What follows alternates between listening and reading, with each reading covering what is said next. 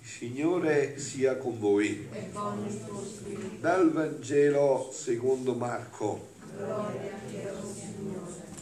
Dopo che i 5.000 uomini furono saziati, Gesù subito costrinse i suoi discepoli a salire sulla barca e a precederlo sull'altra riva, Bethsaida, finché non avesse congedato la folla.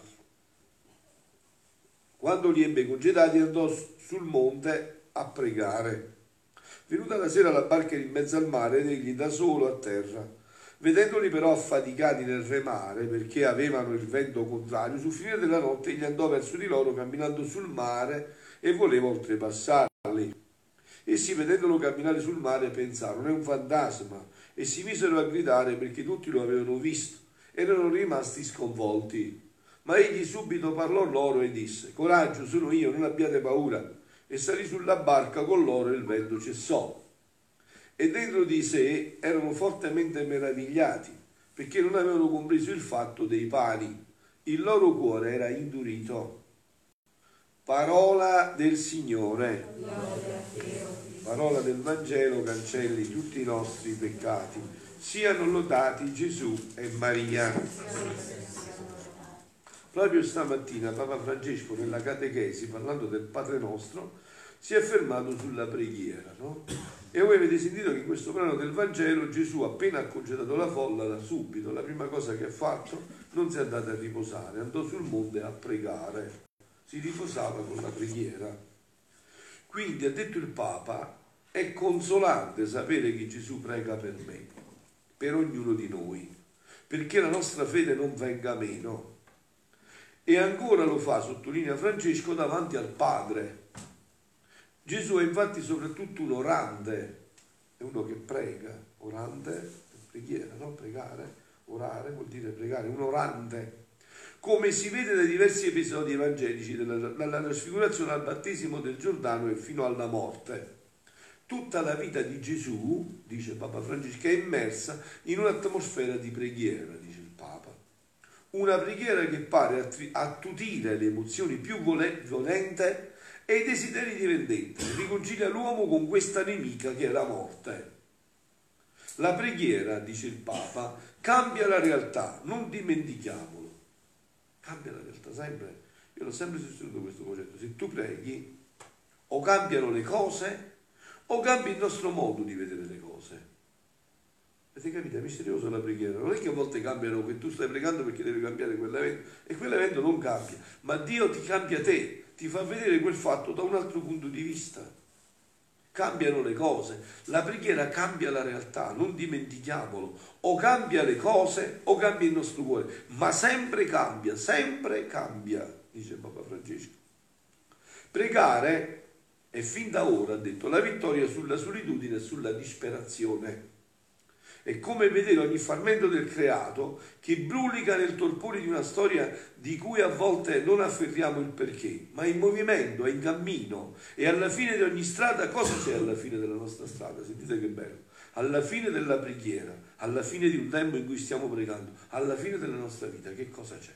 C'è un padre che aspetta tutto e aspetta tutti con le braccia spalancate. Guardiamo questo padre Ecco, quindi diciamo già questo spunto della preghiera è di una profondità unica, ma adesso tocchiamo un po' il vertice di tutto questo, attraverso questo brano che eh, del luglio 15 1934, no? Gesù sta parlando a Luisa e gli dice, guarda Luisa, che questa preghiera che ti ho insegnato, questa preghiera nuova, questo modo di, modo di pregare nuovo, non preghiere nuove, modo di pregare nuovo, la divina volontà, questa vita della divina volontà non è uno scherzo, ma una, una vita operante e di attività continua. Anzi, tu devi sapere che non vi è cosa che è stata fatta da Dio, dai santi, dalla Madonna e da tutti, che non si dà a chi vive nel mio volere. Chi vive nel volere di Dio riceve tutto questo flusso di grazia, è infinito. Basta semplicemente mettersi in questo, perché non vi è cosa di bene che adesso non appartiene. E come tu senti il bisogno di possedere tutti, così tutti sentono il bisogno di darsi a te. Ma sai perché vogliono passare dal canale dell'umano volere? per dare il bene che posseggono ed essere duplicato il bene, la gloria degli atti loro al loro creatore. Sicché come tu desideri di rintracciarli tutti questi atti, così le nostre opere e quelle del cielo desiderano di essere rintracciate Pare che dicono l'una di all'altra, a me non mi passare avanti, prendimi in tuo potere, unisci tutti insieme affinché quella volontà suprema che ci ha partorito nel suo grembo e ci ha dato la vita.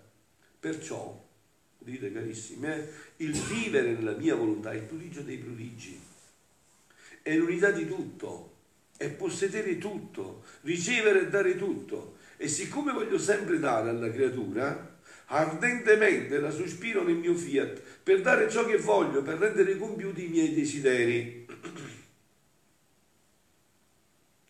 Figlia mia benedetta, continuò Gesù a dirmi, tu devi sapere che quando la creatura prega incessantemente di ottenere un bene, no? se tu preghi sempre perché vuoi quel bene?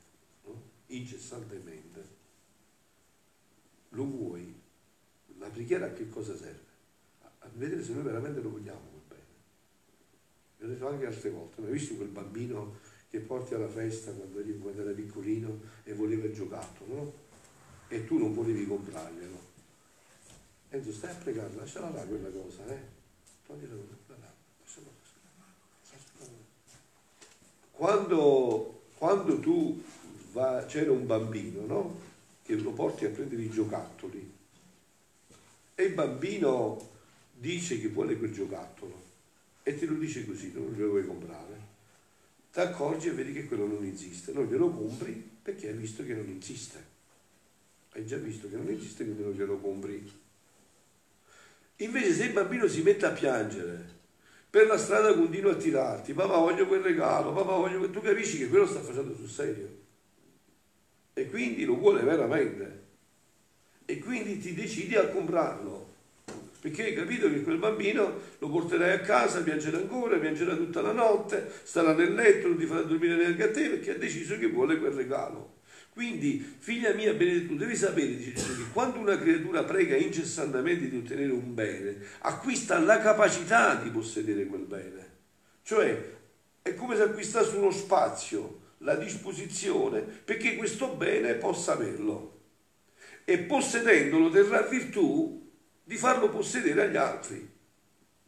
Perché possedendo quel bene sa qual è la strada e potrà indicarla anche agli altri. La preghiera è come lo sborso della moneta, sentite che bello, per comprare il bene che vuole.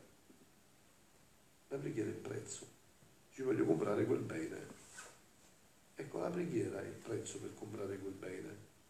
La preghiera è come lo sborso della moneta per comprare quel bene che vuole. La preghiera forma la stima, l'apprezzamento. Cioè, se tu preghi perché vuoi quel bene incessantemente, che significa? Che lo stimi, che lo vuoi veramente, che hai capito, che ne farai tesoro quando l'avrai, che non lo sperderai per nessun motivo al mondo più. Perché come si dice, questo mi è costato sacrificio, è vero?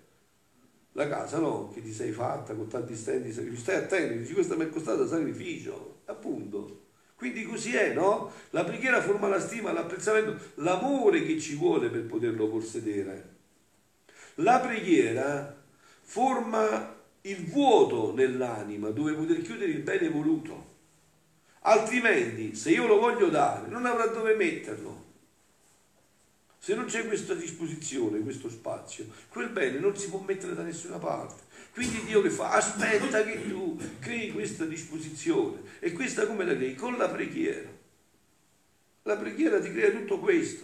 E poi non puoi darmi, sentite, gloria maggiore che chiedermi che la mia volontà sia conosciuta e regni. Quindi questa è la massima gloria che si può dare a Dio la massima gloria che si può dare a Dio, lo dice Gesù qual è? Quindi non è che lo dice un pensatore o qualcuno Gesù, la massima gloria che puoi darmi è chiedermi che la mia volontà sia conosciuta e regni. Ma perché la massima gloria? No, è facile, perché Dio ci ha fatto per questo, cioè la gloria del Dio è l'uomo vivente, ma l'uomo che vive con la volontà di Dio. Ecco perché Dio non vuole altro che questa volontà sia conosciuta e regni di nuovo qua sulla terra. Questa, dice Gesù, è la mia stessa preghiera. Quindi Io ho la certezza che quando qua dice il brano, quando li ebbe congedati andò sul monte a pregare, anche perché avete sentito che avevano il cuore indurito come l'abbiamo noi, Gesù andò a pregare, andò a pregare per questo, avete sentito?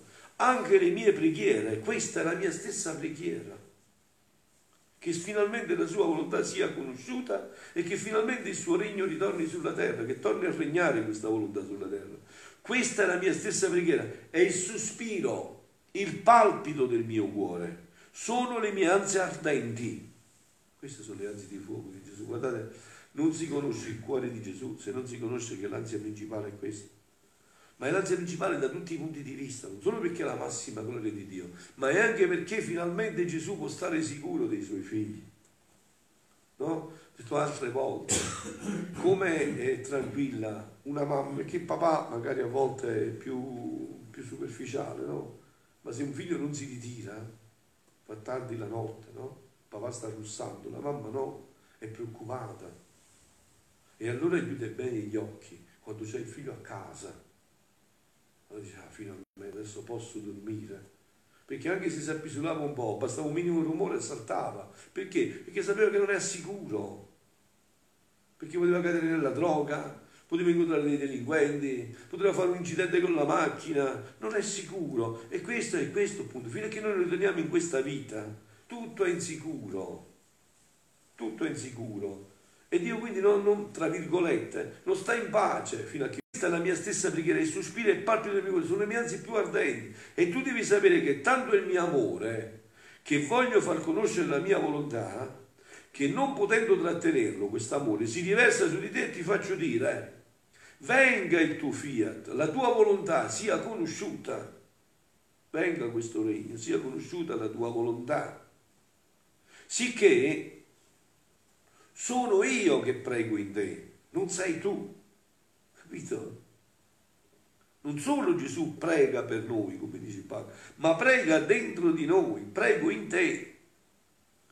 Non sei tu che preghi, sono io che prego in te. Ti faccio dire, eh? Venga il tuo regno, sicché sono io che prego in te, non sei tu, sono i miei sbucchi d'amore, i miei sfoghi amorosi, che sentono il bisogno di unificarmi con la creatura per non essere solo a pregare per un tanto bene. E per dare più valore a questa preghiera, ecco qua, questo dovremmo imparare, questo è, è un trucco del mestiere di chi prega, eh?